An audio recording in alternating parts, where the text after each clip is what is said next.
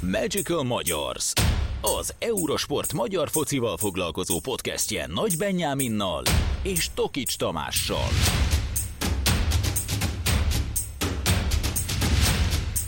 Sziasztok, ez itt a Magical Magyars Podcast legfrissebb adása. Tokics Tamást és Nagy Benyámint hallhatjátok, mint mindig.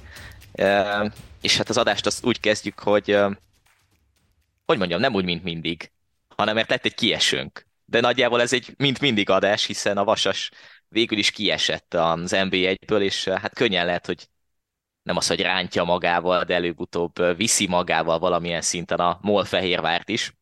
Úgyhogy eh, az NB1-ben jön a hajrá, egy picit ezt is felvezetjük a mai adásban, illetve beszélünk pár szót az U17-es EB-ről is, hiszen elkezdődött a hazai rendezésű kontinens torna az U17-es válogatottnak.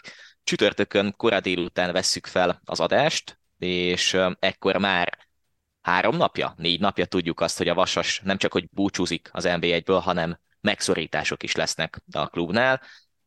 Beszéljünk egy picit arról, Tomi, hogy induljunk messzebbről szerintem, hogy hogyan is nézett ki a Vasasnak ez a szezonja, és mi vezetett a kieséshez, mi jutott el, vagy hogyan jutott el addig a Vasas, hogy Novotny Soma tavaly még azt nyilatkozta nyáron, hogy európai kupaindulást szeretne elérni ezzel a csapattal, aztán az MB2-re készülhet így május 15-e környékén. Nem csak Novotny Soma, mert én is említettem ilyeneket, nem mint hogyha én... Szerintem, sőt, dobogóra is tippelted a vasas. Így van, így van. Én, egyszer. Én, én, én, én, én, őszinte leszek, hogy, hogy egyrészt rendkívül nagy csalódás a vasasnak a szereplése ebben a szezonban, másrészt pedig én, én tényleg hittem azt, és a keret minősége alapján jogosan lehetett azt hinni, hogy ez a csapat képes lehet odaérni akár a dobogó környékkel is. Mert hogyha megvizsgáljuk a jelenlegi dobogós csapatokkal a Ferencváros leszámítva, azért a vasas kerete a Kecskemétnél erősebb, és még én azt mondom, hogy a Paksnál is erősebb, hogyha minőséget nézünk és keretmélységet nézünk. Viszont uh, itt olyan döntések születtek év közben, ami, ami azért megásta a csapat sírját az MB2-be vezető úton. Mondom nekem már a legelső forduló az egy ilyen, az egy ilyen csalódás volt, a Kecskemét ellen 0-0-val kezdtek idegenben, úgyhogy talán emberelőnyben is voltak a Kecskeméttel szemben, de most ez így... Szerintem igen. Már, már nem emlékszem a, a, a mérkőzés történéseire, de arra igen, hogy 0-0 lett az a találkozó. És akkor ott az első pár gyengébb mérkőzés után menesztették Kutor Attillát. Őszinte leszek, nem nagyon értettem, hogy miért kell ennyire gyorsan meneszteni Kutor Attilát, mert nyilván látványosan nem működött a csapat, és látványosan nem találta meg Kutor Attila azokat az embereit, akikkel mondjuk most nézd meg a mezőkövesdet, ugye Kutor Attila megtalálta azt a 14-5 játékosát, akivel stabilan tud szerepelni, és a taktikát hozzájuk tudja igazítani, és most ezzel a 14-15 emberrel valószínűleg ben fog maradni majd a mezőkövesd. Ugye ennek a ékes példája volt a múlt heti 6-1-es győzelem a Paks ellen, és akkor kinevezik Kondás elemért, aki egy ilyen, egy ilyen visszalépés szerintem Kuttar Attilához képest, mert persze kétszeres magyar bajnok edző, meg, meg, meg nem tudom, a Diós Győrnél volt előtte, meg hogy tehát fejtóhelyen volt akkor a Diós Győr, de, de hogyha szakmailag nézed, akkor Kuttar Attilához képest Kondás elemér az nem egy előrelépés. És, és ez volt az egyik rossz döntés, aztán a másik rossz döntés az, hogy erre nem időben reagált a klub, és, és, és igazából Kondás elemér alatt semmit nem lépett előre a Vasas sem játékban, sem eredményességben, sőt, én azt mondom, hogyha egy másik vezetőedzőt próbálnak ki, vagy akár Kutor Attilát megtartják a pozíciójában, akkor a Vasas előbb-utóbb azért elindult volna felfelé a tabellán, de Beszéltünk nagyon sokat a Vasasról, mondtuk, hogy az egyik legrosszabban menedzselt csapat itthon Magyarországon, de, de azzal, hogy most talán más pályára próbál menni a klub, és próbálnak egy kicsit kevesebb anyagi javat ráfordítani erre az egész projektre.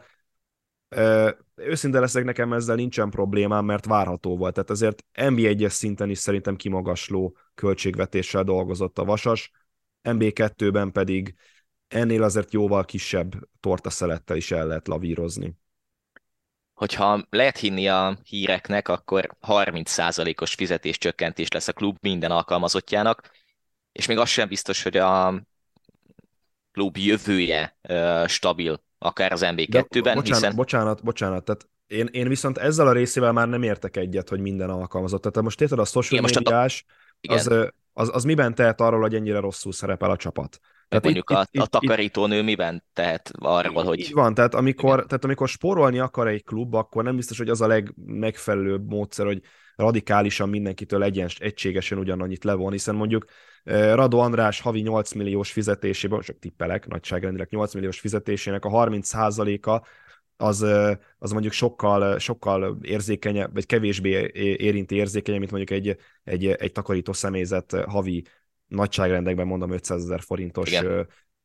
fizetésének megnyírbálása, és az meg a másik, hogy, hogy ugyanúgy játékos eladásokkal is próbálkozhat a Vasas, azért nem gondolom, hogy ne lehetne profitot csinálni egy Hinora Kristófból, egy, egy, egy akár Stojka Dominikból, bár őket, bár mondjuk Stojka Dominikot nagyon keveset látunk, de akár egy Szilágyi Szabolcsot is ide tudok venni.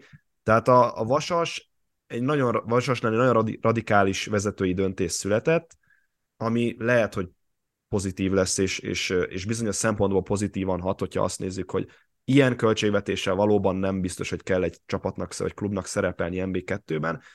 Másik viszont az, hogy ezzel, ezzel, ezzel munkahelyeket tesznek, nem is azt mondom, hogy tönkre, vagy munka, hogy mondjam, Igen. munkavállalók ö, fizetését, meg, meg bérigényét teszik tönkre, akik alapvetően nem nagyon tehetnek arról, hogy, hogy a klub idáig sodródott ráadásul ugye tegyük hozzá azt is, hogy könnyen lehet, hogy a Vasas 1C-hez kerül át a klub, és akkor jó formán nem, hogy az MB2-ben nem maradhatnak, hanem akkor sokkal lejjebbről kell kezdeni megint az építkezést. Ez az egyik, a másik pedig, ami a következő kérdés lett volna, de részben már elkezdette is fejtegetni, hogy kik azok a játékosok, akik vajon maradnak ebből a keretből az MB2-ben, mert én el tudom képzelni, hogy pláne így a gazdasági megnyilvánulások után ebből a keretből sokan távoznak. Nem biztos, hogy az NB1-be, könnyen lett, hogy más NB2-es klubokhoz, de abban biztos vagyok, hogy a Radó, Novotni, um, Hollander, most sorolhatnám még a támadókat, vagy a támadóbb szellemű játékosokat,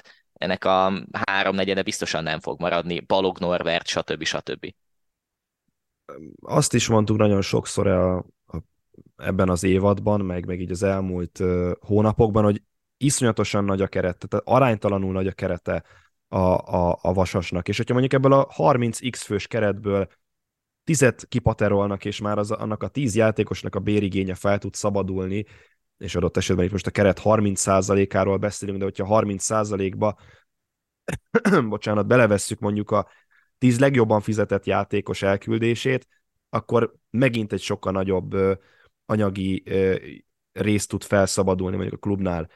Nem tudom, hogy nem tudom, hogy ezek után tud-e vonzó lenni bármilyen játékos, hiszen nagyon kevés jó teljesítmény volt a Vasasban ebben a szezonban. Tényleg nagyítóval kell keresni azt, hogy melyik játékos tudott ö, extrán teljesíteni önmagához képest, vagy tudott fejlődni önmagához képest akár az előző szezont nézve. Még azért, most hogyha kiesik a Honvéd, akkor azért ki tudsz emelni három-négy olyan játékost, akik, akikre vagy az NB2-ben tud majd alapozni a Honvéd, vagy akár egy másik NB1-es csapatnál. Ugyanúgy a mezőkövesnél is tudsz kiemelni kettő-három játékost, akit el lehet képzelni bármelyik NB1-es körül, most, most tényleg a teljesség igénye nélkül Stefan Drazsicsot, tehát bárhol. Igazából a, még akár a Ferencvárosnál is ilyen backup opcióként el lehet képzelni. És akkor végignézed a Vasast egy ilyen szezon után, és mondjuk kit, kit szeretnél. Tehát Otikba Kenet teljesített úgy, hogy mondjuk érdemeljen még egy esélyt az NB1-ben, vagy, vagy nem tudom. Tehát Uram János mondjuk egy pozitív példa volt ebből a szempontból, én, én, én, én szívesen el tudnám, vagy én, én számomra bizonyította Uram János azt, hogy ő, hogy ő NB1-es szintű kapus. De ugyanezt el tudjuk-e mondani Hinora Kristófról, ugyanezt el tudjuk-e mondani Radó Andrásról, ugyanezt el tudjuk-e mondani, bár nagy Liblingem, Imbor Patrik, de nem volt annyira jó ebben a szezonban barát Botondról ne beszéljünk. Tehát, tehát az a bajom, hogy ezeket a játékosokat persze elküldik, de hogy profitot hogyan csinálnak belőlük, az egy barom jó kérdés. Szerinted ki a legnagyobb vesztese ennek a vasas szezonnak? A fiatal, tehetséges, többre hivatott magyar játékosok, vagy a szurkolók, akik um, mondjuk bíztak abban, hogy a Vasas nem, hogy fejutás után megállja a helyét az NB1-ben, de merésze vámokat is lehetett szövegetni a szezon előtt ezzel a kerettel legalábbis.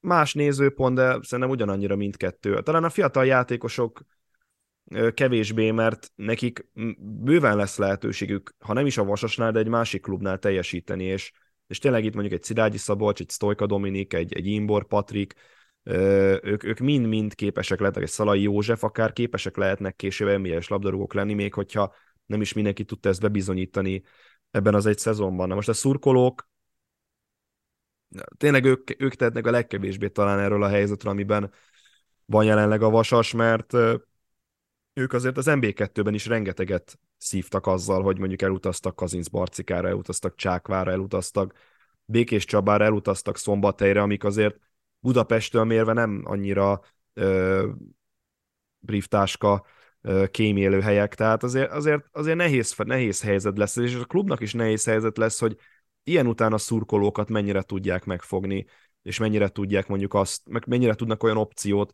kínálni nekik, amivel kiárnak a szurkolók a meccse, mert azért a kondás elemér féle vasast pont ezerrel többen nézték, mint amennyien kellett volna, és mondjuk voltak 1035-en a vasas mérkőzésein. Igen, nekem az fordult meg a fejemben így a játékosok kapcsán, hogy vajon ezek a játékosok egy ilyen keretből, vagy egy ilyen szezon után hova tudnak igazolni, lesz esélyük arra, hogy reálisan mondjuk két-három éven belül ismét NB1-es játékosok legyenek. Azokra a nevekre gondolok, akiket felsoroltál, mert hogy nem biztos, hogy egy ilyen teljesítmény után egy NB1-es csapat leigazolja őket, legyen az mondjuk egy feljutó DVTK vagy egy feljutó MTK, és nem biztos, hogy az NB2 élcsapatai közül bármelyik is úgy gondolja. Most ha megnézzük, melyik csapat lehet élcsapat az NB2-ben, a jelenlegi tabella alapján a maradottak közül ugye az Ajka van ott, a Szeged van ott nagyon elől, gyakorlatilag még ide lehet venni a két kiesőt, most ki tudja, hogy a, tehát úgy a két kiesőt, hogy ha maradnak a vasasnál, akkor maradnak a vasasnál, azt mondjuk nem tartom valószínűnek, hogy feltétlen maradnak. Egy Vidi sem biztos, hogy mondjuk egy MB2-es indulást nem az, hogy vállalna, de ott is azért lennének elég nagy rostálások, szóval reálisan nézve nincs nagy opció arra, hogy, hogy ők eligazoljanak, mint tudom én, Gyírmótra, vagy eligazoljanak Pécsre a fővárosból. Nem nagyon látszik nekem legalábbis olyan opció, ami, ami úgy őket visszajuttatná két-három éven belül egy NB1-es csapathoz. Mert meg tudod azért teljesen más építkezni egy olyan csapattal, amelyik egy-másfél éve együtt dolgozik, meg más olyannal, hogy most tényleg jóformán itt szélne keresztül mindenkit csóval behintjük az egészet, és akkor jöjjön 18-20 új játékos, meg ennyi ugyanennyi távozzon, vagy 25-30 távozzon, és akkor jöjjön 18-20 új játékos, szóval én ebben nem hiszek, hogy, hogy mindenkit célnek kell ereszteni. Nyilván vannak olyan ját, azt, azt egyértelműen át kell gondolni a szerződések ö, tudtában, hogy melyik játékos, milyen potenciál van. Mert hogyha mondjuk egy Fecesin Robert még esetleg tud erősítés lenni, de egy Rado András már nem, akkor Rado Andrást egyértelműen el kell küldeni. Ha egy Novotny Soma tud erősítés lenni, akkor, akkor meg kell tartani. De hogyha úgy érezzük, hogy nem, akkor viszont adjuk át a helyét egy másik játékosnak, és szerintem ez, ez egy nagyon nehéz feladat lesz Nagy Miklóséknak ebből a szempontból, és, és, és, és én féltem egy kicsit a vasast attól, hogy, hogy, hogy mi lesz velük az MB2-ben mert egy tradicionális magyar klubról beszélünk mégis, amelynek papíron, meg, meg, meg tényleg a múltja alapján az NB1-ben lenne a helye. Csak az más kérdés, hogy a pályán mutatottak alapján, meg az NB2-ben. Ugye Nagy Miklós felajánlotta a lemondását, zanzásítva, ha egy kérdésben kéne megfogalmazni, akkor az ő szerepe, vagy az ő, hogy is mondjam, az ő egyedüli hibája az lehetett, hogy gyakorlatilag menesztettek Kutor Attilát, vagy menesztették Kutor Attilát? Hát Szerinted? Vagy, vagy ez, hát, ez sokkal mélyebbre, sokkal mélyebbre mehet abban a tekintetben, hogy mondjuk a Vidinél jóval összetettebb a probléma, de elkerülhetetlen az, hogy összehasonlítsuk a két klubot. Jó, csak amíg a Fehérvárnál nem tudod megmondani, hogy nem tudod megmondani exakt módon, hogy ki a hibás, itt azért meg tudod nevesíteni Nagy Miklóst, hogy azért ő a játékos politi- játék, tehát átigazolás politikában részt vett, a csapat életében részt vett, ő felelős azért, hogy kit nevez ki vezetőedzőnek, tehát itt azért nagyon nehéz lenne más hibást keresni eh, Nagy Miklóson kívül ebben a szituációban, és, eh, és ezért tett arról Nagy Miklós az elmúlt szezonban, hogy, hogy az ő megítélése elég negatív legyen, nem csak a Vasasnál, hanem így a magyar labdarúgás egészét Igen. nézve. Voltak nagyon rossz döntései, és, és az a helyzet, hogy, hogy nagyon kevés volt viszont a jó döntése ebben az egy szezonban, amit az NBA-ben töltött a csapat, de megnézhetjük ezt úgy is, hogy egy tanuló pénz volt, aztán lehet, hogy Nagy Miklós már teljesen más, hogy fog kezelni egy olyan vasast, amelyik újra visszajut, ha lesz esélye még NB1-es vasast sportigazgatóként irányítani.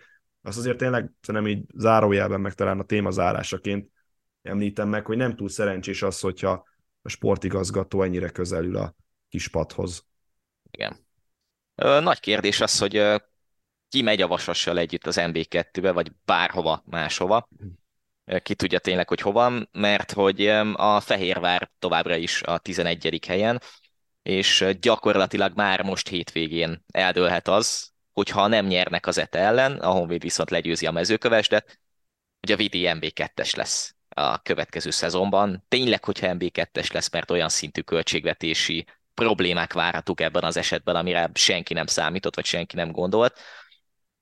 Egészen komikussá kezd átcsapni, ami történik Fehérváron. Ugye beszéltünk már az előző adásban a polgármesteri kifakadásról, beszéltünk mindenről, a szurkolókról. Most megjött egy nagy jegypotrány, ugyanis bejelentették, hogy akkor ha már ilyen szarul ment a csapatnak ebben a szezonban, mondjuk ezt ilyen szép szóval, mert tényleg ez a legszebb szó nagyjából, akkor legyen ingyenes az ETA elleni hazai meccs, és hát az apróbb ballépés az ott történt, hogy bárki vehetett jegyet az online jegyrendszeri portálon erre a meccsre, és hát szépen megvették a Fradi szurkolók, a Loki szurkolók, a DVTK szurkolók, és szépen kiadta a jegykezelési felület az ő nevüket, meg klubnevüket, meg rövidítésüket, meg minden, Úgyhogy jött erre a válasz, hogy akkor befagyasztjuk, sóval felszorjuk az egészet, és akkor megint legyen egy normális jegyvásárlási lehetőség, nyilván ugyanúgy ingyenes módon, stb.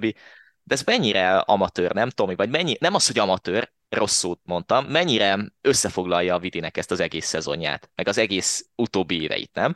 Ez a fegyver, ez visszafelesült el. Amikor, amikor jó fej akarsz lenni, amikor meg akarod mutatni, hogy te kiállsz a szurkolóid mellett, és és az, hogy egyébként szerintem már a tizedik forduló óta egyébként ingyenesnek kellene lenni a belépőnek. Hát Minden egyes Fehérvár mérkőzése, nem csak az utolsó hazai mérkőzésen teszik ezt lehetővé, hanem ezt már sokkal korábban lehetett volna, mert így is nagyon kevesen járnak a Fehérvár mérkőzéseire, bántóan üres szokott lenni a, a, a Molsóstó aréna. Uh, tényleg ez, nem tudom, a Benny Hill show jut eszembe, és, és az, hogy ez egy, ez egy kivéthetetlen szituáció volt. Azt, azt nem mondtad, de azt is hozzá kell tenni, hogy ugye a jegyüzérek is megjelentek, és mondjuk hát valaki persze, 183 jegyet vett meg a mérkőzésre, és azt mondta, hogy áron alul 3000ért tudja továbbítani ezeket. Szóval, szóval igen, azért, azért ez nagyon kemény, ami, ami, ami volt. Egyébként vicc az egész, remélem ezért majd nem fognak lecsukni, meg nem jelenik meg a rendőrség, vagy a TEK, vagy a NAV, vagy bármit a a kapuban, de amikor volt, volt ugye, ugye régen még volt Liga Kupa, Aha. és a Liga Kupa döntő, vagy Superkupa döntő, mert nem is tudom mi volt, ugye az egyesületek kaptak ingyen jegyeket, és akkor gyerekek mehettek ingyen szurkolni, mert amúgy is marha kevesen jártak az ilyen mondjuk egy Győr-Debrecen mérkőzés megrendeztek a régi puskásban, hát nyilván nagyon sok embert érdekelt a 5000 összesen 5000 debreceni meg győri szurkolón kívül, és akkor volt egy ilyen gyerekszektor, és, és ugye mi ingyen kaptuk a jegyeket, és emlékszem, hogy a haverokkal elindultunk a, a melyik bevásárlóközpont van ott, Aréna? Igen. Igen, Mall. Igen. Most már Arena Mall. Igen. És az Arena, Arena plázába bementünk, és elkezdtük az embereknek árulni ezeket a jegyeket, hogy 1500 2000 nem akarjátok-e megvenni, és akkor kint lehettek a mérkőzésen. Hát ingyen jegyekről beszéltünk. Tehát Aha. nagyjából ez a, ez a szituáció jutott eszembe, de, de valóban ez, ez, ez annyira jól összefoglalja, hogy mennyire amatőr ö, vezetés van, mennyire amatőr módjára kezelik ezt a klubot, hogy ennek tényleg a kicsúcsosodása és a megérdemelt retorziója az a kiesés lenne ebben az esetben. Ö, igen, azt mondtam, hogy a legrosszabbul menedzselt klub a Vasas, de azért a nyomukban nagyon szorosan ott van a fehér. Pont, az ilyen... pont ezen gondolkoztam, a, amikor kirobbant ez a balhé, vagy amikor napvilágot látott, hogy ha újra forgathatnánk azt az adást, amikor a Vasasról írtuk ezt, akkor én lehet, hogy a Vidire írnám át azt a címet. Hát simán, simán. És, és nyilván tesznek is érte. Tehát a, a, a Vasas mellett a Fehérvár a legrosszabbul menedzselt klub az NBA-ben, és ez látszódik is. Tehát még az a Honvéd, amelyiknél nincsen pénz, vagy, vagy eléggé kevés, sokkal kevesebb pénz van nagyságrendekkel, mint az imént említett kettőnél. Télen igazolnak egy játékost, aki nem is igazolás, mert igazából visszahívják kölcsönből, és akkor csak fia, szinte csak fiatalok játszanak a Honvédban, meg a légiósok, és nem, nem mondják ki, de azért finoman utalnak arra, hogy ők most a kiesésre játszanak, és, és mondjuk jön egy Fehérvár, amit meg tudnak így előzni. Tehát így, ez így még rosszabb kontextusba helyezi a, a, a Fehérvárnak az egész szezonját, hogy egy olyan honvéd, amely burkoltan ki akar esni, ö, egyszerűen nem tud kiesni nyugodtan, tehát ez a, ez a hagyjatok békén és, és békében hagyhalljak meg sem tud összejönni, mert egyszerűen van egy náluk rosszabb csapat, ami nem rosszabb, csak egyszerűen, egyszerűen borzalmasan van felépítve, és borzalmasan van kezelve.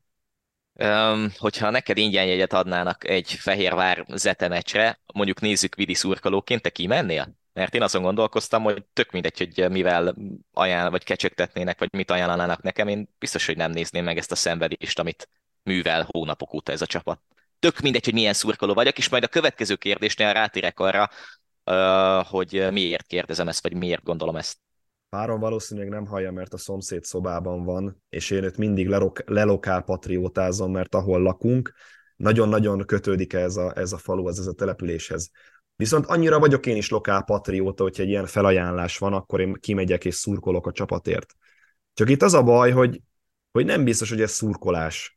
Amikor, amikor kim van 10-15 ezer ember, nem tudom, hogy, hogy ennyien lesznek-e egyáltalán, mondjuk 10 ezeren, tegyük fel, de hogyha már 5-6 ezeren vannak, szerintem már az is egy nagyon nagy szám lenne a, a, a Fehérvár jelenlegi szezonját ismerve, de hogy kimegy ez az 5-6 ezer ember, és hogy mennyire fogják ők jól érezni magukat, mennyire fogják a csapatot buzdítani, mennyire szurkolnak majd a Fehérvárnak, és ugye a Blue Red Devils, vagy Red Blue Devils, most nem tudom melyik a helyes sorrend, elnézést kérek tőlük, de hogy ők mennyire fogják támogatni a, a csapatot a Zalaegerszeg ellen találkozón, azt szerintem egy nagyon, nagyon érdekes, nagyon érdekes megközelítése lesz ennek a találkozónak, mert az a 1500-2000 ember az az egész stadionra hatással lesz. Ugye gondoljunk bele, hogy mondjuk a Ferencvárosnál is a tábor mekkora támogatást tud nyújtani, és mondjuk vannak fele annyian, mint a stadion többi része, de ugyanúgy akár egy pár száz fős kecskeméti ultracsoport is képes az egész stadiont bekiabálni, hogyha éppen úgy van. Hát legalább Kenan Kodró megnézheti, hogy hányadik sorba lövi a 11-est, amikor az ultrákat találta el gyakorlatilag azzal a remek büntetővel Veszélyes a kapu mögött ülni. Igen, nagyon veszélyes. Szóval azért volt ez a kérdés, mert hogy megjelent egy interjú szerdán Danko Lazovicsal a Vidi honlapján, aki 40. születésnapját ünnepelte, és ennek apropóján nyilatkozott leginkább a klub jelenlegi helyzetéről, és azt mondta, hogy nagyon szomorú, ami történik a klubnál. Biztos. Nyilván nagyon sokakkal tartja állítólag a kapcsolatot, és arra kéri a szurkolókat, egy ilyen kis PR fogás lehetett ez a fordítás, a magyar fordítása az interjúnak, hogy így az utolsó két fordulóban semmiképpen se hagyják el a csapatot, szurkoljanak a végsőkig, és hogy uh, imádkozik a Vidiért, hogy bemaradjon uh, ez a klub, ez a csapat. Na hát, uh, hogyha te Danko Lazovistól kapnál egy ilyen felhívást, akkor um, azt mondanád, hogy jó, egyébként, ha ő azt mondja, akkor ott leszek szombaton, és buzdítom a srácokat az utolsó leheletemig. 31 fordulóig lehet kurva gyengézni, utána nem, mert Danko Lazovics azt kéri, hogy szurkoljunk. Igen. Hát uh, azért pont Danko Lazovics mondja ezt, tehát én, én, én tényleg bárkitől elfogadnám ezt, de attól a játékostól, aki egy sorsdöntő bajnokok ligája vagy Európa liga playoff párat közepén azt mondja, hogy ő visszavonul azonnali hatállyal, elég, elég furcsa, elég furcsa ember találtak erre a, erre a szerepre, lehet, hogy más kellett volna, nem Danko Lazovicsot, bár az is egy, az meg egy másik dolog, egyébként Danko Lazovics ugye héten volt 40 esztendős, és ezért ő a, abban a Fehérvárban egy kiemelkedő stílusú, meg, meg, meg tudású futbalista volt. Nem mondom, hogy az ő hatására kimennék, mondom, az, hogyha ennyire nagy bajban van a kedvenc csapatom, és van rá lehetőségem, mert a város lakója vagyok, akkor kimennék buzdítani őket természetesen, de, de, de nem gondol, tehát az is baj, és, és nem azért járnak kevesen, mert nincsenek eredmények. Tehát ez, ez szerintem egy, ez szerintem nyilván egy okozati tényező, de nem a legnagyobb. Tehát, hogyha a, a Fehérvár hat gólos mérkőzéseket játszana, és mondjuk kikap mindig 4-2-re, meg 5-1-re, meg, meg nem tudom, meg, meg ilyen 6-3-ra, akkor több néző járnak át, gól, gólzáporos meccseket játszanak, hát szórakoztató legalább, amit látnak. De így, hogy ennyi egy kezemben megbírom számolni, hány gólt szereztek tavasszal, így azért, így azért ez marha nehéz. Tegyük fel azt, hogy nyilván nem tudjuk, mert a Honvéd köves meccset később rendezik, csak vasárnap rendezik. Tegyük fel azt, hogy kikap a Vidi. És nagy valószínűséggel akkor már búcsúzik az NBA-től, bár ez nem biztos. Mi fog történni szerinted szombaton a meccs lefújása után? Én nagyon sokat gondolkoztam ezen. Levetetik a meszt a játékosokkal, hisz az megold minden problémát. Hogyha, hát. hogyha levetetik, levetetik a meszt velük, akkor egyből, egyből meg van bocsátva ez a bemaradás. Ö, azt, szeret, azt tisztázni szeretném, hogy szerintem, és az én véleményem ez, de, de lehet, hogy a nálam elfogultabb Fehérvár szurkolók ezt nem így gondolják, de ez nem a játékosok hibája csak, és kizárólag. Sőt, a játékos azt szerintem a legutolsó utas ebben az egészben. Hiszen a játékos maximum annyit tesz hozzá, amit edzésen ö, tud, amit a, a taktikai megbeszéléseken elsajátítanak a, a stábtól, és ők, ők a legutolsó emberek, akikre hatással van az, hogy mondjuk milyen vezetői döntés születik. Hogy kinevezik XY-t mondjuk sportigazgatónak, kinevezik ZX-et ö, vezetőedzőnek az milyen munkát tesz bele, az milyen szakmai felkészítésben vesz részt. Tehát itt a játékosok, én, én nem felmenteni akarom őket, de amikor mondjuk őket szidom, és le akarom vetetni velük a messz, meg rakják le, meg köpködni akarom őket, meg tehát, tehát érted, a játékosnak az, tehát já, minden játékos erre vágyik, hogy kimenjen, és a szurkolók előtt megalázzák, vagy, vagy, vagy megpróbálják, nem tudom, tehát jó, most, most, most akkor mondjátok nekünk meg, akkor ide, ide kérem a hátamra, az arcomra, nyugodtan mondjátok, mondjátok, mondjátok. Szerintem nincs ilyen játékos, nincs ilyen futbalista. És, és, és ezt a szurkolóknak meg kellene, én tudom, hogy nehéz elfogadni, mert a játékos játszik a pályán, de ez nem Kenán Kodró hibája, hogy, hogy, hogy, hogy nem tudom, a csapat ilyen helyzetben van. Most kiadott egy büntetőt a mezőköves ellen, jaj, berúgja, tizedik a Fehérvár most jobb. Tehát ez egy, ez egy nagyon kis szelet, ez egy, ez egy nagyon kis szelet a, a Kenán Kodró büntetője, és képesek vagyunk, meg képesek a, az e, idézőjeles szakértők, meg, a, meg, a, meg azok a bizonyos újságírók, akik képesek Kenán Kodróra rákenni ezt az egészet, ami egy, ami egy, egy nagyon pici szelete annak, amit az egész szezonban látunk. Hát meg pláne úgy, hogy eh, ha megnézzük, bocs, és utána nyugodtan folytasd, hogy ezek a játékosok mondjuk, ha elmentek válogatottba, akkor azért ott hajtottak, vagy küzdöttek, és akartak, és láttuk, hát, hogy tudnak futballozni. Jó, de ez relatív, hogy most, most érted azt látod, hogy küzd. Tehát szerintem Kelán Kodró is küzd, csak, csak ő, neki nem ez a profilja. Neki nem az a profilja, hogy becsúszson, neki nem az a profilja, hogy párharcokat nyer, neki az a profilja, hogy kiszolgálják. Hogy visszalépjen mélységből, akár irányítson, szél, jó labdákat adjon, befejezéshez odaérjen. Ez a profilja. Ütközzön helyette a Stopira, ütközzön helyette a Pokorni, ütközzön helyette a, a Fiola Attila, meg a, meg a, meg a Négó. Én erre ezt tudom mondani. Tehát nem, nem, nem attól függ egy játékosnak a hozzáállása, meg a, meg a, meg a mentalitása, hogy most, most nem csúszik be. És akkor, ó, most nem, nem akar ez a játékos. Honnan látjuk azt, hogy nem Honnan tudjuk, hogy nem akar az a játékos? Most nem neked mondom ez Benji, hanem, hanem aki, aki, aki bármikor is ezt számon kérte egy futbalisten, hogy akarati, tényező, akarati tényezőkön nem múlik. Az a játékos kimegy, és a tudása legjavát fogja nyújtani.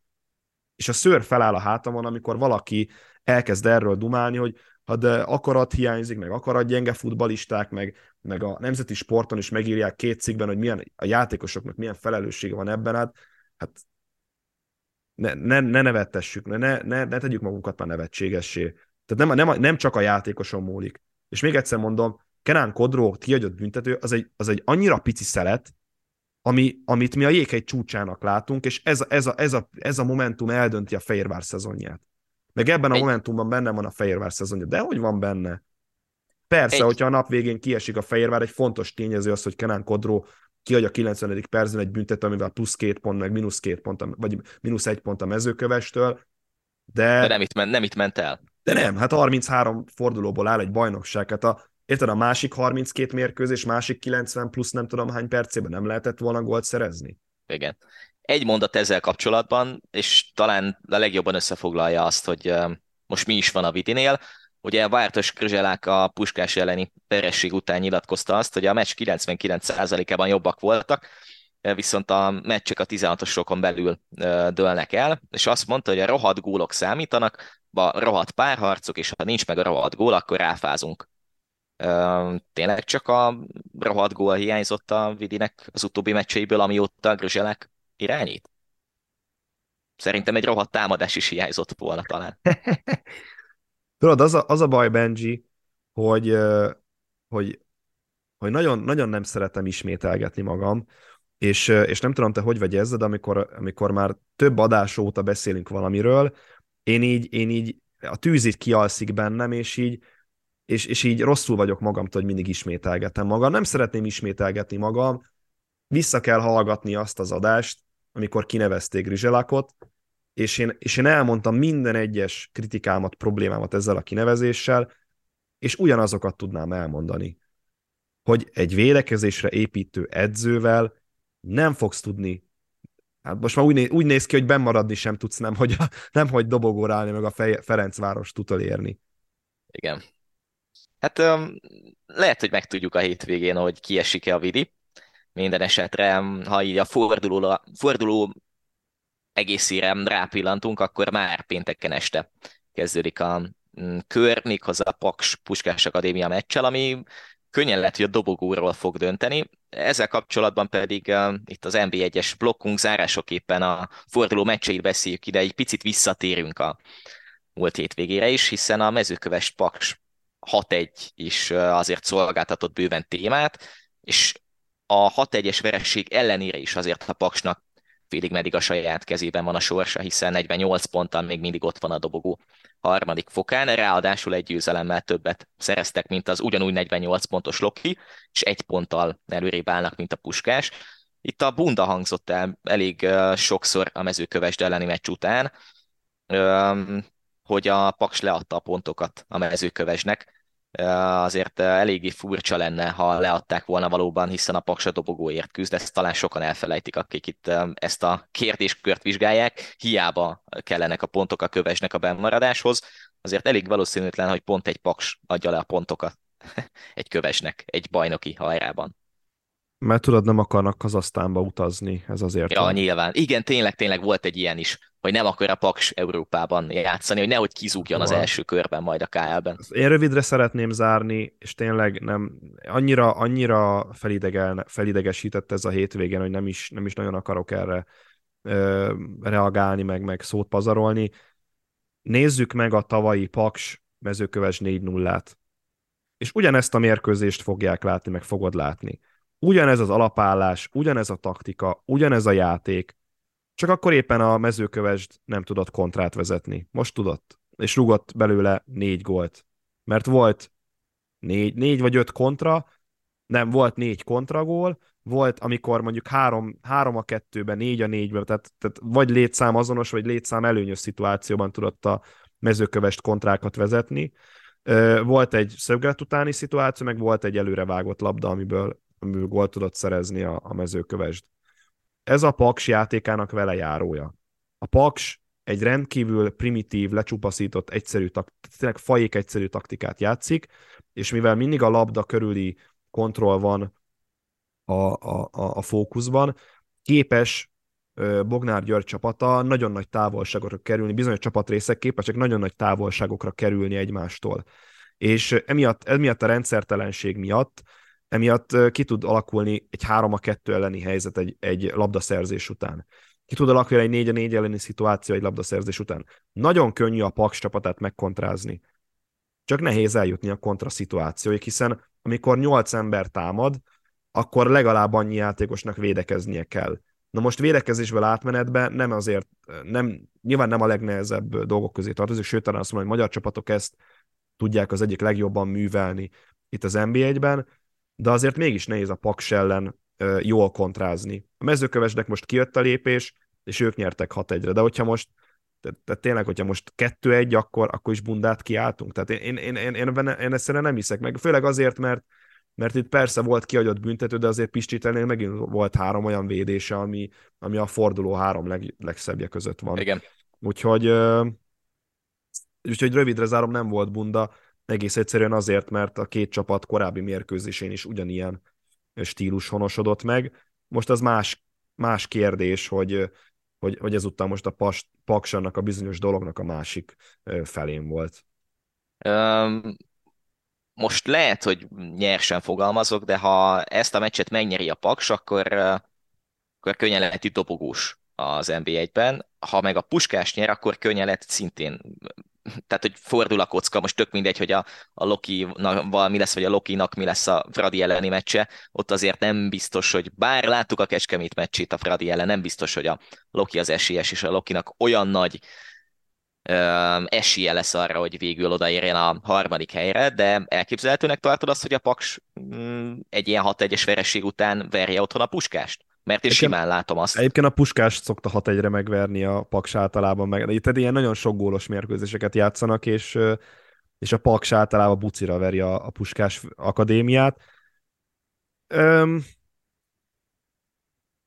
egy pont van közöttük, hogyha pa, rövidre, rövidre kell zárni ezt is, tehát a Paks nyer, akkor, akkor biztosan európai kupa indul, hogyha vereséget szenved, akkor még ugyan megvan az esély, de azért nem lesz egyszerű dolguk az utolsó fordulóban, hiszen akkor a Debrecen ugye Újpestre, Újpestre játszik, a Paks pedig megy Zalaegerszegre, ami mostani Zalaegerszeget elnézve azért nem lesz egy egyszerű túra. Üm, alapvetően Bognár György ugyanazt fogja hozni, tehát, tehát semmi meglepő nem lesz abban, hogy a Paks megint támadni fog, és, és próbál ilyen totális futballt játszani. A Puskás Akadémiának pedig ez nem nagyon szokott ízleni. Lesz csapat, amelyik most futballozik ellenük, de, de én nem gondolom azt, hogy, hogy annyira jól tudnának majd, vagy annyira eredményesen tudnak majd kontrázni, mint a mezőkövesd. Gólgazdag találkozó lesz, de szerintem a Paks de biztosítja a dobogós helyezését, vagy legalábbis az Európai Kupa indulását. Szerintem nem beszéltünk arról, hogy Hornyák Zsolt meghosszabbította a szerződését nem, a Puskás, nem, de ugye? nem, nem is szeretnék beszélni róla. Na, Beszéljünk. Jó, Ne, de szerintem nem muszáj, mert én, én értetetlennek tartom. Tökéletesen tükrözi a puskásnak szerintem, az utóbbi Szerintem teljesen feles, na mindegy. Nem akarok belemenni. Nem olyan edző, akivel a puskás szintet fog lépni. Igen. Ennyi. És ha ötödik helyen végez ez a csapat a bajnokságban, akkor nem is értem, hogy... De érted, hogy a negyedik akkor tehát nincs elő. Hát ez azt, tehát, hogy miért? Mennyi 20 pontra vannak a Fraditól? Igen, 15? Hát majdnem 20, 10, igen, 16 talán, 16, igen. Hát hatalmas előrelépés. Ja. Öm, péntek este még rendeznek egy meccset, Kisvárda Vasas. Mm, szerintem olyan mm, nagyon, nem beszéltük meg előzetesen az adás előtt, Tomi, de olyan nagyon sok szót azokról a meccsekről nem biztos, hogy érdemes ejteni, amiknek nincs igazi tétjük. A Kisvárda minden bizonyal a hatodik helyen fog végezni ebben a bajnokságban, hogy legyőzték az Újpestet az előző fordulóban, így Milos Kruscsicsnak végre van egy győzelme a Kisvárda kispadján, az azért érdekes, hogy három hónap után győzött megint a Kisvárda bajnokságban, és három hónappal ezelőtt megint, vagy három hónappal ezelőtt szintén az Újpestet verték. Hát 2023-ban egy Kisvárda egy NB1-ben csak az Újpestet tudta legyőzni. Ez azért egy érdekes stat. Mindenképpen a Vasas pedig már biztosan búcsúzik.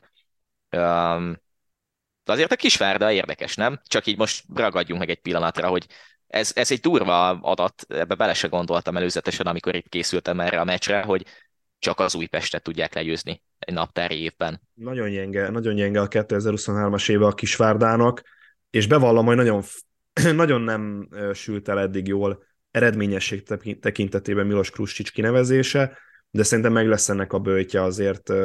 Én ősszel egy sokkal erősebb Kisvárdára számítok, amely újra a dobogóért lesz harcban, nem lesz nyáron kupaszereplés, ezáltal egy dologra kell koncentrálnia Révész Attiláéknak, az pedig a bajnokság, úgyhogy szerintem a Kisvárda vissza fog térni az élmezőnybe a következő szezonban. Hát a Vasas meg most már tényleg teljesen mindegy, tehát itt 11 fiatal játékosról is játszhatna, akkor is ki fog esni. Hazai győzelmet várok. Merész tipp. Nagyon merész. Merész tipp. Sokat beszéltünk már a szombati Vidi Zete meccsről. Szerintem ezt sem beszéltük meg előzetesen, de legyen ez a tippjátékunknak a meccse majd az adásunk, adásunk végén. Szombat este a Fradi Loki meccsel folytatódik majd a forduló, de amíg a Zete kapcsán valamit akartál mondani, Tomi, akkor nyugodtan mond, ami még benned van. Nincs semmi. Nincs majd, a, majd az adás végén elmondom, hogy, majd a tip. hogy igen, én is, én is így gondoltam. Szóval Fradi Loki lesz uh, szombaton 17 óra 45 perctől. A, az a Fradi fogadja a Lokit, amelyik 2 0 verességet szenvedett a Kecskeméttől uh, az előző körben. A Lokinak azért nagyobb a tét, és ha visszaemlékszem, mint az utóbbi évek Fradi Lokiára, vagy Loki Fradiára, akkor voltak olyan meccsek, amikor a Loki nagyot harcolt a Fradi ellen, ugyanakkor 2019. február 16-a óta nem sikerült csak egyszer legalább pontot szerezni a Fradi ellen, ez egy 2021. decemberi meccs volt, de akkor is hazai pályán. Te elképzelhetőnek tartod azt, hogy most a Loki legalább pontot szerezzen a Fradi ellen? Mert én azt mondom, hogy talán még a győzelem is benne lehet, hogyha ugyanolyan motiváltsággal lép pályára mondjuk akár a Fradi, akár a Loki, mint az előző fordulókban. Érdekes mérkőzés lesz, mert a Ferencváros egymás után találkozik azokkal a csapatokkal, amik szerintem, amelyiknél Magyarországon szerintem a két legjobb jelenlegi edző van, Szabó István és, és Stridan Blagojevic. Szerintem Stridan Blagojevic Debrecenje egy, egy tökéletes példa arra, hogy náluk jól sült el a váltás, és sikerült előrelépni szakmai téren. Tehát amikor megjelenik egy csapatnál a pozíciós játék, amikor képes ez a Debrecen sok gólos mérkőzéseket játszani, remek támadó játékkal, a szélről belőtt labdáknak hatalmas szerepe van, életveszélyes pontrúgásaik vannak, akkor igenis oda lehet érni akár a dobogós helyek környékére is. Az más kérdés, hogy a Debrecen elég sok pontot veszített a szezon közben, és emiatt nem fog valószínűleg odaérni a dobogóra, ha nem ér oda, de, de mondom, én most jelenleg ilyen sorsolást elnézve ö, nem tartom valószínűnek azt, hogy a Debrecen oda fog érni a harmadik ö, pozícióba. A Ferencváros pedig, pedig ö, itt, ö, itt, itt mondom, a, a Kecskemét elleni meccsekkel kapcsolatban elhangzott az, hogy hát ősszel még liba legelőn játszottak, meg, meg tényleg ilyen betonbunker volt a, a Kecskemét, akkor, akkor a, a, az egy-egyes mérkőzésen talán ott pont az Európa Liga volt, most meg konkrétan lelettek focizva a pályáról a, a Kecskemét Ferencváros meccset, hogy közük nem volt köze nem volt a Ferencvárosnak ahhoz a mérkőzéshez, és ez, ez vészjósló lesz Csercseszov számára már a nyári bajnokok ligája kvalifikáció szempontjából, és, és szerintem a következő idényre is, mert hogyha itt nem lesz javulás a játékokat tekintve, akkor rendben, hogy a harmadik körig kiemelt a Ferencváros, és még egyszer azt is elmondom, hogy szerintem a Ferencváros minimum Európa Liga résztvevő lesz csoportkör ügyileg a következő szezonban. Nem biztos, hogy lesz ebből bajnokok ligája, és pont emiatt, mert a Ferencvárosnak nagyon egysíkú a játéka, és ha van játékuk, ezt azért megint zárójelben teszem hozzá, és a Debrecen ellen piszok nehéz dolguk lesz, annak ellenére, hogy ez a Debrecen az elmúlt egymás elleni mérkőzéseiken nem nagyon tudta megnehezíteni a dolgukat. Az viszont egy másik dolog, hogy a Ferencváros idei legjobb mérkőzése az talán a Debrecen ellen volt, amikor nyertek 2-0-ra idegenben. Szerinted mi kéne ahhoz is tényleg csak lezárásaként a Fradi Loki témának, hogy egy Ferencváros kezdő 11-ben legalább egy olyan játékos legyen, aki kevesebbet játszott ebben a szezonban. Gondolok itt mondjuk Trimbolira, gondolok itt bármelyik magyar fiatalra, most nem lisztesre, hanem akik mondjuk még fiatalabbak is játszhatnának. Semmi. És ne, ne, ne, az a, ne az a 11 legyen, akik általában egész szezonban játszottak. Hát nem tudom, ilyen, ilyen COVID, COVID fertőzés, és úgyhogy az egy komplett A, csapat bajba kerüljön. Én nem értem, nyilván nagyon, tehát a, az NBA-hez képest mély, mély kerete van a Fradinak, és az viszont szerintem egy nagyon negatív dolog, hogy ennek ellenére sem kap szerepet. Jó, most egy Varga Zétény nem tud, mert ott van a, az U17-es válogatottnál, de mondjuk egy, de mondjuk egy Remir, vagy egy, hogy hívják, aki a soroksárba jön? Regic, igen. Regic, igen. Remirt akartam, de Damir Regic. Igen. Tehát, tehát ő miért nem, miért nem kap szerepet? Vagy, vagy tényleg Lisztes Krisztiánnak még hány gólt kell szerezni ahhoz, hogy kezdő csapat tagja legyen? Vagy, vagy mit, mit kell csinálni a Lisztes Krisztiánnak, hogy a kezdő csapat tagja legyen? Mert konkrétan ő az egyik olyan játékos, akinek köszönheti Csercseszov ezt a bajnoki címet, hogy sikerült három fordulóval a vége előtt bebiztosítani. Úgyhogy én nem látok esélyt arra, hogy a Fradinál lesz bármiféle rot- mély rotáció, főleg a, főleg a kecskeméti vereség után. Vasárnap 14 óra 10 perctől jön a Honvéd mezőköves meccs, amiről szintén beszéltünk azért már, viszont szó szerint vagy konkrétan a kiesés ellen mehet, pláne akkor, hogyha tényleg kikap a Vidi, és akkor a Honvédnak nyert ugye lehet félig meddig. Mm, szerinted érdemes most beszélni arról a meccsről, hogy hogyan nézhet ki, vagy meg kéne várni a Vidinek a meccsét, és akkor átgondolhatja mind a két csapat a taktikáját. Ö, beszéltem itt, hogy nincs bunda, meg én, én, én tényleg, tehát ne, szerintem nem bunda az, hogyha mondjuk két csapat ö, számukra kedvező eredményt ér el. Nyilván itt ez két szempontból lehet megközelíteni. Az egyik az, hogyha mondjuk itt a Fehérvár kikap az Alegerszektől, akkor a mezőkövesd igazából már benn maradt mert nem tud annyi pontot veszíteni a, a, a Fehérvárral szemben. Tehát onnantól kezdve a mezőkövesnek teljesen mindegy, hogy mit játszik a Honvéd ellen, hogyha pedig az, a Fehérvár nyer, akkor mind a két csapatnak muszáj nyernie, mert hogyha mondjuk a mezőkövest kikap, és az utolsó fordulóban is vereséget szenved, még mondjuk a Honvéd ugye egy győzelemmel előzné talán a mezőkövesdet, vagy legalábbis utolérné, bár a Igen. gólarányuk az elég gyenge, úgyhogy az, az ugye megint a mezőkövest felé billenteni a mérleg nyelvét, de hogy de azért a mezőkövesd is tud nagyon nehéz helyzetbe kerülni, és hogyha mondjuk, tehát a Fehérvár eredményétől függően is, tehát hogy most, hogyha döntetlen a Honvédnak kell a győzelem. Ha, ha kikap a, a Fehérvár, a Honvédnak kell a győzelem, akkor is hogy bebiztosítják a bennmaradást. De a mezőköves már teljesen más lélektannal tud belemenni egy ilyen mérkőzésbe, amikor már meg, megnyugodhatsz, mert a tét nélkül kell igazából pályára lépned, úgyhogy öm, azt nem mondom, hogy a középkörben fognak passzolgatni 90 percen keresztül, és az utolsó pillanatokban a Honvéd szerez majd egy gólt, amikor a mezőkövesdi belső védő elengedi a labdát, és hagyja, hogy rá sprinteljen Nenad Lukic, de, de tud azért olyan eredmény születni ezen a találkozón, amivel a kecske is, meg a káposzta is jól lakik. Bízom én a, a tisztaságban, meg abban, de egyébként meg erre azt mondom, hogy a Fehérvárnak eddig kellett volna meccseket nyernie, nem pedig az utolsó fordulóban akkor még érdekesebb lehet a meccs, hogyha mondjuk a Vidi győz, és akkor a Honvéd ideiglenesen a kieső pozícióba csúszik, akkor meg az utolsó fordulóban jön a nagy káosz, és majd ott bemarad valaki ebből a három csapatból, ketten biztosan egy meg kiesik. a forduló záró meccse pedig egy igazi lila rangadó lesz, hiszen vasárnap 17.30-tól Újpest Kecskemét, meccset rendeznek. Nagyon jó hangulatban, hiszen újabb szektorok nyílnak meg, újabb vendégszektorok nyílnak meg a Kecskemét kérésére majd a Szuza stadionban. Az biztos, hogy az Újpest bemaradt, az NB1-ben a Kecskemét pedig a konferencia liga selejtezőjében fog játszani. Gólgazdag meccsre számítasz, Tomi? Mert én ugye előzetesen lehet, hogy egy legalább három gólt raknék valamelyik sportfogadási felületen. Az nem rossz tipp egyébként, hogy hogy over kettő és fél.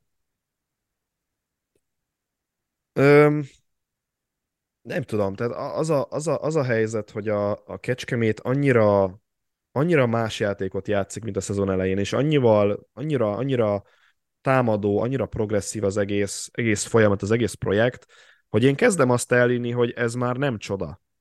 Sőt, én most már azt mondom, hogy ez nem csoda, amit a Kecskemét csinál, és, és tiszteletlenség szerintem ezt a szót használni velük kapcsolatban, hogy csoda, amit művelnek. Mert hogyha megvizsgáljuk a szakmai munkát, amit elvégeznek, marhára nem, nem csoda az, hogy a, hogy, a, hogy, a, hogy a Ferencváros mögött vannak. Ha megnézzük a 2 0 győzelmet a Ferencváros ellen, marhára nem csoda az, hogy nyertek azon a mérkőzésen, mert jobban futballoztak, több lehetőségük volt, több gólt is tudtak szerezni, több kaput eltaláló lövésük volt. Tehát tehát nem csoda az, amit a, a Kecskemét csinál itt a szezon vége felé, úgyhogy én nem lennék meglepődve azon, hogy az Újpestet is megvennék, sőt, tehát számomra az lenne most már innen, innentől kezdve meglepő, hogyha itt a Kecskemét ellen meglepetést tudna okozni az Újpest, mert egyébként kedvező lehet az a feltétel Szabó Istvánéknak, hogy nem biztos, hogy labdával kell dominálni, azért az Újpest is szokta igényelni a labdát, bátran átadhatják, Nebojsa Vignyevicségnek a területeket, és akkor lehet kontrázgatni, meg, meg előre rugdosni a labdát, mert azért az Újpest védelme az, az elég könnyedén zavarba hozható, és egy nevet bedobnék Tóth Barna, aki szerintem akár így, hogy német András nem lesz bevethető, akár esély nyílik arra is, hogy, hogy a válogatott keretbe bekerüljön majd idővel, mert az ő profilját nézve vannak olyan adottságai, amelyeket lehet ö, kamatoztatni a válogatott csapatá, válogatottnál is. Ö, talán azt mondom, hogy profilt nézve ő áll a legközelebb Szalai Ádámhoz, nyilván egy jó alapos minőségbeli különbséggel, de alapvetően ugyanaz a feladata a Kecskemétnél, mint Szalai Ádámnak volt a válogatottnál, a védők terrorizálása, tartsa meg a hosszú labdákat, harcoljon ki szabadrúgásokat, és a kapu előtt legyen veszélyes, ezt pedig ő kimaxolja ebben a csapatban. Kíváncsi vagyok, hogy hány kecskeméti játékos kap meghívót mondjuk akár a következő válogatott keretbe, el tudnék képzelni néhányat a Rossi féle keretben, és ha már válogatott, akkor félig meddig azzal zárjuk az adást, bár nyilván majd a következő adásban, vagy adásokban ki tudja, hogy meddig menetel ez az U17-es válogatott a hazai rendezésű elbén, de szerda este nagyon jó játékkal legyőzte Velszt Belvon Attila együttesen, és nagyon biztatóan kezdte ezt a hazai rendezésű ebét. Én ahogy néztem a meccset, volt szerencsém belenézni, és tényleg szerencsém, mert jól játszott ez a csapat. Azok alapján azért jó néhány játékost el lehetne képzelni potenciálisan hosszú távon a magyar felnőtt válogatottban is. Nagyon korai ilyenekről beszélni nyilván, de jól játszottak a srácok. Te hogy láttad a meccset, ha bele tudtál nézni? Én máshogy láttam, szerintem nem játszottunk jól, sőt, én, én, én, én nekem az első gondolatom és az első benyomásom az volt a meccsel kapcsolatban, hogy, hogy itt a Velsziek meg fognak verni bennünket, meg meg fogják az verni e- ezt a csapatot. Az első fél idő alapján biztosan? És, és már is mondom, hogy miért, mert tehát persze el lehet mondani azt, hogy mennyi szurkol előtt, meg kim volt a Kárpátian brigád, akik előtt le a kalappal, hogy az U17-es válogatottat is buzdítják végig majd a torna során, amíg pályára tudnak lépni, de de hogy ez egy, egy kis lámpalázat okozott, meg nem tudom mit, tehát el lehet ezeket mondani, csak az a, az a problémám, hogy, hogy egyszerűen annyira egyértelmű, annyira kirívó és, és, és ilyen hatalmas felkiáltó jelek jelentek meg a pályán, olyan, olyan taktikai problémák lépnek fel a magyar csapatnál, ami, ami nem a lámpaláz meg a nem tudom én minek a hibája, hanem az, hogy ez a csapat, ez szerintem taktikailag nincs olyan szinten, hogy nagyon komoly célokat kitűzzön maga elé. Tehát játékban nagyon-nagyon el volt maradva ez a csapat szerintem attól, amire képes lehet, mert ö, ö, nem tudtunk egy labdát kihozni. Tehát labda kihozata az, az semmi nem volt. Nagyon nagy mázlia volt a magyar válogatottnak, hogy Velsz nem rugott gólt az első 15-20 percben, 3-4 komoly lehetősége volt a Velszieknek, és, és, és, és mi is ilyen, vagy a, vagy a srácok is ilyen, ilyen, ilyen félhelyzetek, vagy ilyen, egy ilyen nem kidolgozott szituációk után tudtak eljutni az ellenfél kapujáig. És persze jókor rúgták a gólt, jött rá a második, aztán a harmadik, és, és végül is, hogyha ránézünk az eredményre, ez egy sima 3-0-nak tűnhet, de egyáltalán nem volt az, és szerintem vészjósló az, ahogy a magyar U17-es válogatott játszott ezen a találkozón. Én nem lennék meglepődve, ha véletlen, és ne adj Isten, tényleg ne, ne legyen így, de nem jutnának tovább a csoportból és különösen nagy kontraszt volt mellett, után, vagy közben megnézni a City Real Madrid első félidejét, ahol a City én, én, én nem is tudom, milyen játékot játszott, tehát any, atomfutball volt szó szerint. Tehát, tehát az, az valami egészen hihetetlen. Tempó, dinamika, pontosság, pozíciók, tehát, tényleg a, szöges ellentetje volt az, amit a, amit a magyar útszínetes válogatottól láttam. Nyilván nagyon nagy különbségekről beszélünk szintben, de azt szerintem elvárható, hogy ne az legyen a labda kihozatali sémája, sémája, nem is tudom milyen a válogatottnak, hogy kipasszoljuk oldalra, és akkor felrúgjuk a hosszú labdát, és a második labdát meg nem gyűjti be senki, és Vels szerzett így kilenc labdát az első fél időben legalább. Nem csak arról volt szó, és nyilván itt taktikailag egyáltalán nem, de nem csak arról volt szó a játékosok esetében, hogy tényleg elvitte őket egy picit 16 évesen az, hogy ők egy hazai rendezésű elben játszanak? És nyilván ilyen nincs a sportban, vagy nem lehet a sportban, de lehet, hogy ez a 3-0 mégiscsak szereztek három gólt. Ez, ez a következő meccsen a lengyelek ellen, akik azért kiütötték jó játékkal az íreket, azért lehet, hogy máshogy fog csapódni, vagy máshogy érzik majd a játékosok magukat. Szerintem, szerintem az a fontos, hogy, hogy, hogy ne eredményekből induljunk ki, hanem mutatott játék, egyfajta fejlődési ív alapján próbáljunk meg kiindulni. Tehát amikor a magyar válogatott U17-es csapatát vizsgáljuk, akkor azt el tudjuk mondani, hogy vannak stílusjegyeik, amikre lehet építeni a torna későbbi szakaszában, mert látsz pozitív ö, dolgokat, akár labda kihozatalban, akár labda ellen, akár szervezettségben, akár a középpályáknak a, a, a, a nem tudom, a szisztematikája, vagy hogyan építik fel, van-e visszamozgó játékos a középpályára, stb. stb. Hogy játszanak a szélsőink. Tehát vannak olyan dolgok, amikre tudsz építeni. De én nem vettem észre semmit a tegnapi mérkőzés. Tehát egy, egy, egy, nem is azt mondom, hogy összevisszaság volt, hanem, hanem egyszerűen gyenge. Taktikailag ezt a mérkőzést a Velsziek megnyerték ellenünk.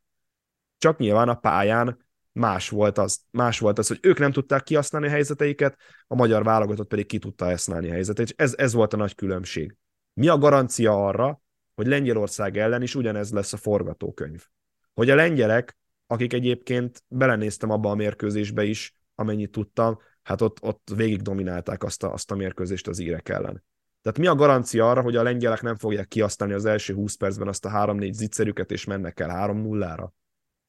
Ugyanúgy, mi a garancia, hogy ezeket kihagyják, és majd mi rúgjuk be az első komolyabb helyzetünket, vagy a második komolyabb helyzetünket. Tehát szerintem érdemes innen megközelíteni az U17-es válogatott szereplését. Én emiatt azt tudom mondani sajnos, és tényleg egy csalódás volt számomra tenep a csapat játékát nézni, hogy szerintem bravúr lenne a továbbjutás ebből a csoportból, vagy így, hogy megverték a Velszieket, az, az talán megkönnyíti a feladatukat, mert innentől kezdve talán csak Írország ellen kell nyerni, de de, de mondom, ez, ez, ez számomra, számomra egy, egy gyenge teljesítmény volt, és nem megbántani akarom a srácokat, nem, nem szeretném lebecsülni őket, de szerintem bravúr, hogyha a csapat tovább jut ebből a kvartetből.